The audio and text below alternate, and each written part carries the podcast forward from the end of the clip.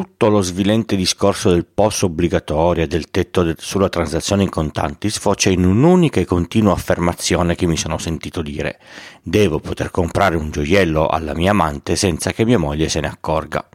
Le transazioni elettroniche mi tracciano e questo non va bene.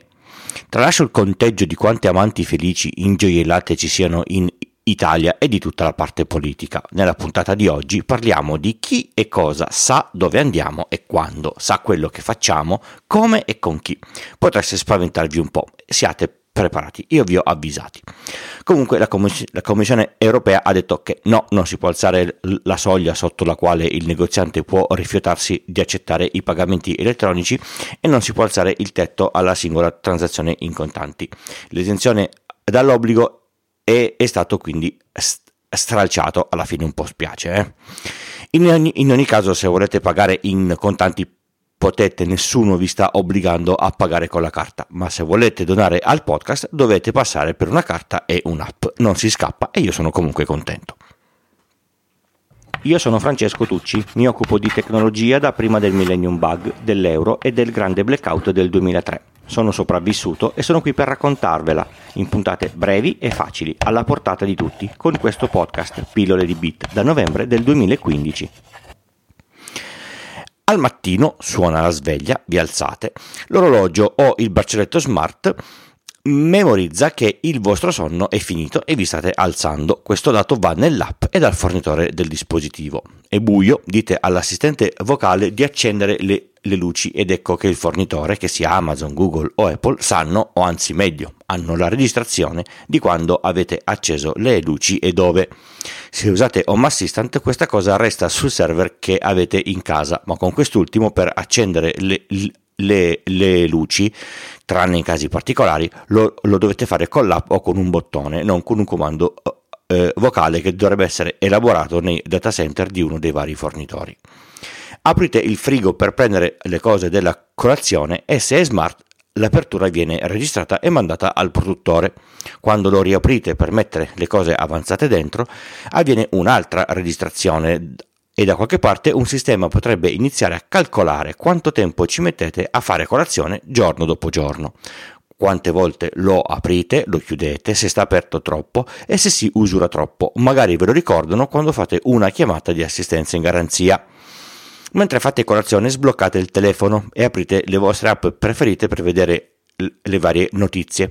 Ogni app ha un log che registra quando viene aperta, quanto tempo la si tiene aperta e cosa si fa all'interno. Tutte, non si scappa. Questi dati finiscono nei server dei produttori. Anche il telefono sa quale app, quando la si apre, quando la si chiude e così via, se no non potrebbe fare il calcolo dei tempi di utilizzo. Se avete il sistema GPS che memorizza i luoghi come Google My Place o il sistema di Apple, potrebbero arrivare le notifiche relative al traffico che vi tornano utili per andare al lavoro con meno stress, ma il telefono, Google e Apple sanno che siete ancora a casa. Lo sa anche l'operatore della vostra SIM telefonica, indicativamente perché sa a che cella siete connessi. Uscite, chiudete la porta e dite a uno dei 1000 sistemi antifurto attiva le telecamere. Quel sistema sa a che ora siete usciti, lo sa ogni giorno, sa a che ora rientrate e può fare statistica. Ovviamente la stessa cosa la sa il sistema di riscaldamento e di climatizzazione. Salite in macchina e se è una macchina moderna connessa non avete idea di quante informazioni vengano mandate in ogni momento alla casa madre. Quale telecomando apre la macchina? Immagino riescano persino a capire da che distanza, quale porta viene aperta, quanto tempo passa dall'apertura a quando vi sedete, quante persone entrano, quanta benzina c'è dentro, se viaggiate sempre con poca benzina, se fate sempre il pieno, quanto schiacciate sull'acceleratore, quanto siete aggressivi nella guida e così via. Accendete la radio, attivate la vostra app per l'ascolto della musica o dei podcast ed ecco che anche loro iniziano a registrare chi ascoltate, per quanto tempo, per quante volte. Le metriche sugli ascolti sono così dettagliate che Spotify a dicembre può mandarvi una cosa bella come il Wrapped, con tutte le statistiche ben apparecchiate, dove io scopro che tra tutti ho ascoltato più i Maneskin e un ascoltatore mi scrive che tra tutti i podcast quello che ha ascoltato di più con 3956 minuti è proprio Pillole di Bit. Grazie. andate verso il lavoro. Se la macchina ha un GPS, il gestore del servizio, tipicamente un'assicurazione, sa che percorso fate, a quanto andate e così via. Idem il telefono, sia col GPS, in base a quali app avete attivato con il geofence, che con la SIM, che continua a cambiare cella, lasciando tracce su ognuna alla quale si aggancia. In città la precisione è molto più alta, fuori le celle sono più rade e la precisione della localizzazione della SIM è meno precisa. Se disattivate il GPS, il telefono cerca di geolocalizzarsi con le wifi man mano che le trova sul percorso. Quando avremo tutti il telefono 5G, che andrà velocissimo, le antenne 5G saranno una a ogni incrocio di ogni città. Non è che è il chip di Bill Gates e ci riprogrammano il cervello, quelle sono tutte fesserie, ma le SIM si agganciano a molte più celle, lasciando molte più tracce. Ovviamente, se prendete un mezzo pubblico e pagate con la carta, con l'app o con l'abbonamento, il sistema sa chi siete, su quale mezzo siete saliti e quando, idem quando scendete. Tutti i mezzi sono geolocalizzati, quindi è praticamente la stessa cosa. Se in auto vi fermate a fare rifornimento, le telecamere del distributore vi avranno registrati e salvati da qualche parte, e in base al pagamento la vostra banca sa che c'è stata una transazione in quel distributore per quella cifra. Il gestore sa il numero parziale della vostra carta e l'importo, idem i gestori del circuito usato. Se per muovervi usate l'autostrada, che usiate il Telepass, la carta o che paghiate in contanti, tutti i passaggi ai caselli sono registrati. La targa viene quindi memorizzata all'ingresso e all'uscita, compresi gli orari. Inutile dire che in ufficio il badge è fatto apposta per controllare chi entra, dove e quando. La stessa cosa vale per tutto quello che viene fatto al computer. In azienda ci sono molti più log di quelli che voi possiate immaginare, ma sul vostro di casa comunque ogni attività è registrata dal DNS, dai server ai quali vi collegate e dai vari servizi, ma proprio tutto, eh? Inutile che vi parli dei cookie per la pubblicità profilata, che questa storiella dovreste saperla già da un po'. Tornate a casa, vi fermate al supermercato a fare la spesa. In alcuni posti c'è tracciamento della posizione dei telefoni, ma dovrebbe essere indicato fuori, così che facciano statistica di come si muove la gente tra le corsie. Lo fanno sul wifi o sul bluetooth, capita spesso anche nelle grandi fiere. Volete lo sconto e usate la tessera Fidelity? Ecco che viene registrato tutto quello che avete comprato fin dalla notte dei tempi. Qui pagate se con carta, come dal distributore, la banca sa l'esercente e la cifra. L'esercente e il circuito di pagamento sanno il numero della carta e l'importo, oltre ovviamente a data e ora. Non vi ho detto dei messaggi che vi scambiate durante la giornata con chi che sia. Molti sistemi sono crittografati end-to-end come WhatsApp. Questo vuol dire che sui server dei gestori non si legge il contenuto dei messaggi, ma passano i metadati: chi scrive a chi, quando, dove è il mittente, dove è il destinatario. Sui server Telegram invece c'è anche il contenuto dei messaggi, a meno che non si sia fatta una chat segreta. I gestori di telefonia hanno anche i metadati di tutte le telefonate, quindi chi chiama chi, le celle di origine, di destinazione, durata, data e ora. Molte città hanno telecamere sparse, alcune fanno solo delle riprese e basta, altre fanno il riconoscimento delle targhe, per esempio per inviare le contravvenzioni, se non autorizzati all'ingresso in ZTL, ma se lo siete registrano comunque il passaggio, che lo vogliate o no, così possono anche verificare se avete l'assicurazione oppure no. Ci sono anche le telecamere con il riconoscimento facciale, sul quale si sta facendo una lunga battaglia per non averle più. Vista la generazione di tutti questi dati, di cui volenti o nolenti siamo artefici, la domanda è: che fine fanno? Dipende da molti fattori. Alcuni dati sono solo di servizio, come quelli del badge aziendale, altri sono dati che noi diamo ad aziende che sicuramente li useranno per farci altro, come le pubblicità personalizzate, su cui fanno molti soldi. Va anche detto che preferisco una pubblicità di una cosa che mi interessa rispetto a una pubblicità di una cosa che non mi interessa, visto che la scelta non è tra una pubblicità o l'assenza di una pubblicità. Altri dati sono necessari all'erogazione di un servizio, come quelli delle banche, ma ci arriviamo tra un attimo. Il problema grosso è se questi dati sono trattati non in conformità, come quando Facebook li ha venduti a Cambridge Analytica, o come quando qualcuno viola qualche sistema, li ruba e li rende pubblici. In certi casi può essere antipatico, in certi altri può portare a conseguenze molto più gravi, come quando sono usciti i dati del sito di incontri omosessuali e parecchia gente si è suicidata. E i dati delle transazioni bancarie? Signora mia, il POS mi spia su tutto quello che faccio. Quando comprate beni e servizi e pagate col POS, la traccia ovviamente resta. Ma cosa resta? Il negoziante ha il vostro numero di carta, neanche tutto, e l'importo legato al numero dello scontrino. Il gestore del circuito che avete usato ha il nome del venditore, la carta usata e l'importo. La banca ha il numero di carta, il venditore, l'importo e la connessione col conto. Tutti hanno ovviamente data e ora. La posizione c'è e l'indirizzo della sede del venditore. Banca e circuito non hanno l'informazione su cosa è stato venduto. Quando avete aperto il conto in banca vi hanno dato il modulo privacy. La terza spunta era quella della cessione dati a terzi per ragioni commerciali. Solitamente si spunta no. Se avete messo sì, potete cambiarlo in no quando volete. La banca non cede a terzi quindi i dati delle transazioni.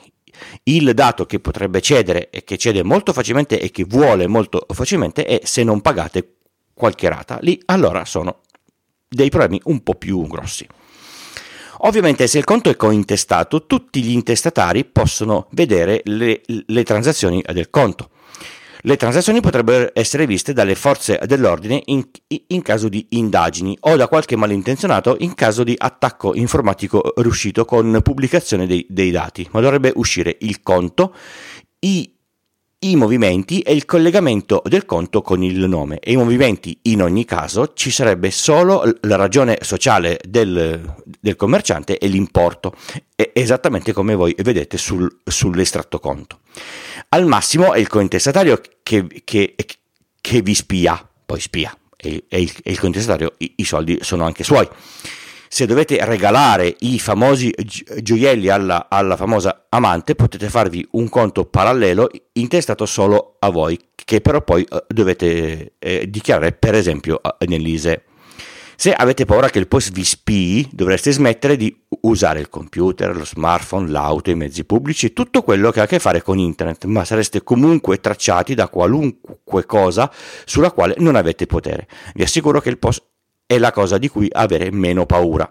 Se avete l'amante, forse dovreste avere paura più di essere scoperti dal o dalla consorte più che della banca, quindi fatevi furbi.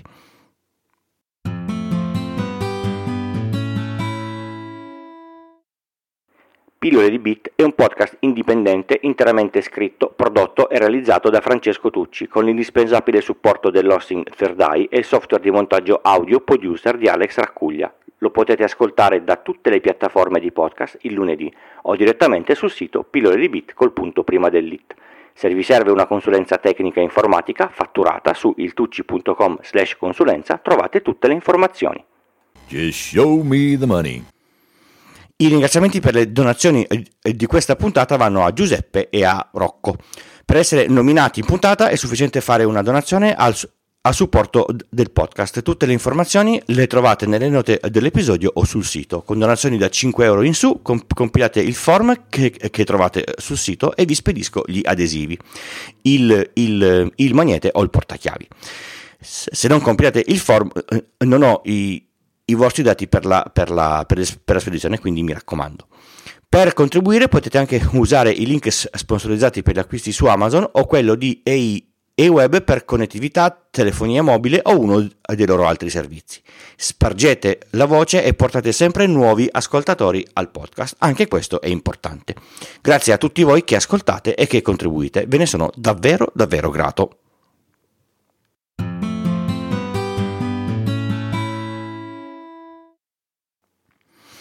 Come tutti voi sapete già da un po' di tempo, lavoro in Google da un po' più di 6 mesi. Una delle prime cose che mi ha colpito, perché è quello su cui ho messo prima le mani, è la gestione del parco PC assegnato agli utenti. Io l'ho fatto per anni e l'ho sempre trovata una grande piaga, pur gestendo solo 150-200 PC. Immaginate un'azienda che ha più di 100.000 dipendenti. Ho scoperto che esiste pubblica, quindi non coperta da accordo di non riservatezza, ed è per questo che non parlo mai del mio lavoro, un po' di storia per quel che riguarda la gestione delle macchine Linux all'interno di tutta l'azienda. Abbiamo anche Mac, Chromebook e pochi Windows, ma la storia della distribuzione Linux preparata apposta per gli utenti Google è davvero interessante. Vi lascio in descrizione due link, tutti da leggere in queste vacanze natalizie. Questo era Pillole di Bit, io sono Francesco e trovate tutte le puntate sul feed, sulle piattaforme di diffusione podcast o cercandolo nelle app di riproduzione. Il podcast esce solitamente il lunedì mattina presto. Tutte le note dell'episodio le trovate su Pillole di Bit col punto prima dell'it /podcast/256. E se volete lasciare un commento a questa puntata, nelle note trovate il link al canale Telegram dedicato. Grazie per avermi ascoltato. Il podcast si prende una pausa natalizia. Vi auguro di riposare anche voi, di passare questi giorni nel migliore dei modi e di stare con le persone con cui volete stare. Mangiate cose buone e se siete in posti con gente che non vi piace, prendete l'app dei podcast e cercate una o più vecchie puntate, mettete su le cuffie e salvatevi. Ciao, la prossima puntata esce il 9 gennaio 2023, ovviamente se il mondo non finisce prima.